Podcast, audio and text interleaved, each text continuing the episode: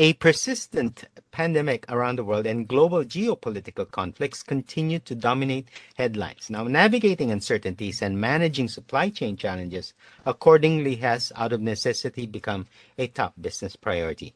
The Economist Intelligence Unit estimates that the disruptions of the past two years are costing companies on average 6 to 10% of annual revenues. This doesn't include reputational costs as companies struggle to maintain supplies of their goods. The report also goes on to say that as a consequence, businesses are exchanging efficiency for greater resilience. Some are prioritizing costlier suppliers in less risky markets as well.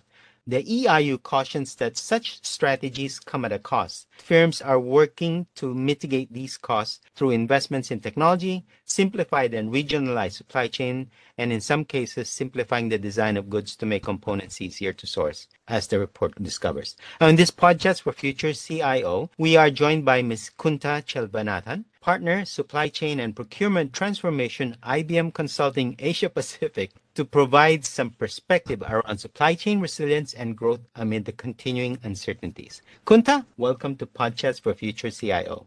Hello, Alan, and thank you for inviting me to the podcast. For supply chain leaders, what would you say are the top three learnings since the pandemic? Yeah, I think there's been quite a few learnings, um, but the top three, I would say, is definitely, you know, companies found that they had limited visibility of, over their supply chains. For example, of my clients, less than 2% of them said they had any visibility on their tier N minus one. Uh, that means their suppliers' suppliers.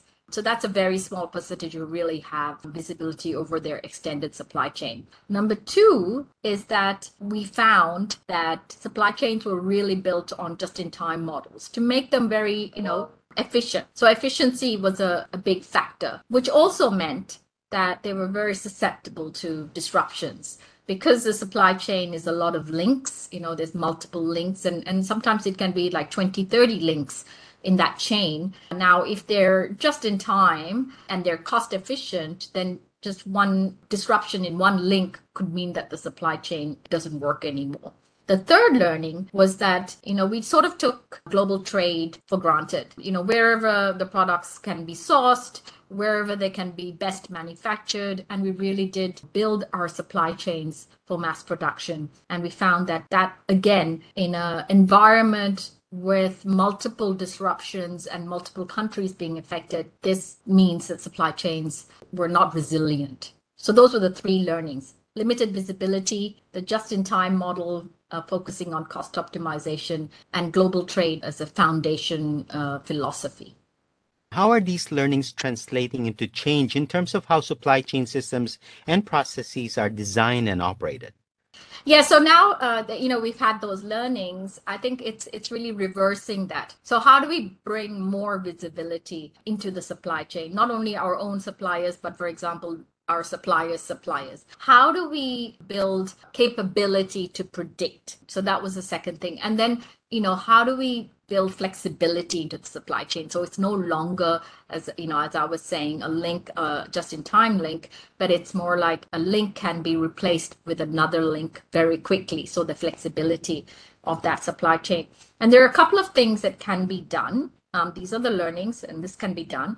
So, one is uh, integrating automated workflows. So, across the organization functions. So, automated workflows means building more real time visibility, uh, having collaborations with, with suppliers and customers, uh, and getting more insights so you can action and, and be more flexible. And then modernizing technology infrastructure. Um, when we talk to our supply chain uh, offices globally, they said that 56% are currently operating on hybrid cloud already. And 60% of them are investing in further digital infrastructure so that they can scale and deliver value. So, and then the third thing which we're seeing quite a bit of nowadays is also, you know, adopting sustainability initiatives.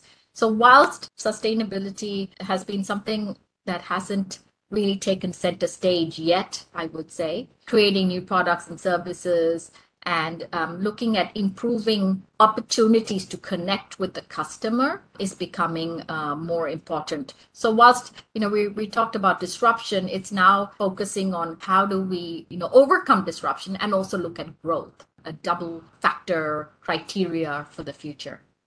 You mentioned a while ago the term visibility. Could you define for us what exactly do you mean by visibility in the context of the supply chain? Yeah, so supply chain operations are basically the planning for customer demand and then executing on those plans. So, visibility in the lowest common denominator is to ensure that those plans, be it sourcing from suppliers, inbound transport, lead times, manufacturing schedules, finished product distribution, they're all progressing without disruptions. So even if one element cannot be executed as per plan, for example, if you can't source certain products from certain suppliers, that means the final product cannot reach end customers. So visibility is being able to see real time what is happening in the supply chain across all those elements I just mentioned sourcing, production, distribution, etc. And so once you have that visibility, which is sort of the basic foundation, you can start doing a lot more with that information and managing disruptions in a better way. Looking forward, what the pandemic has taught us that uncertainty will likely continue to be the norm in the years ahead. Now, given this, how should CISOs or the Chief Supply Chain Officer help better prepare the organization to improve supply chain resilience? Yeah, so I think this is a fantastic question because it ties all the topics that we've just discussed previously. So, enabling visibility is the foundation. Once you have visibility, we can start doing advanced analytics, we can build AI and intelligence into the supply chain. We can start looking at what's going to disrupt the supply chain and be prepared for that. Have actions in place, plan B, plan C actions in place so that when they do happen, we can change. We can be very agile about it. And number three is that you can build ways of responding to certain criteria in the marketplace. Be it sustainability goals be it new product development be it you know disruption. So those three things i think are key to building resilience for the future. Coming into 2023 and possibly beyond, what will be important to supply chain operations? And what are the key imperatives that chief supply chain officers should be focusing on? Yeah, so there's really three key things that chief supply chain officers are focusing on. One is managing disruptions better. Number two is building flexibility, which I talked about. And then the third thing is really trying to achieve sustainability goals of the organization, as that becomes now a core focus in a lot of organizations. Kunta, thank you for joining us on Podcast for Future CIO. Thank you, Alan, for inviting me. That was Kunta Chelvanathan, Partner, Supply Chain and Procurement Transformation at IBM Consulting for Asia Pacific, on the topic of imperatives for Chief Supply Chain Officers in 2023. You are listening in the podcast for Future CIO. As always, if you have a topic you'd like us to cover on this channel, simply email us at editors at society.com. We'd also like to invite you to sign up for a free weekly newsletter so you won't miss an episode of Podcast for Future CIO. In the meantime, stay safe, have a great day, and see you on the next episode of Podcast for Future CIO. Bye for now.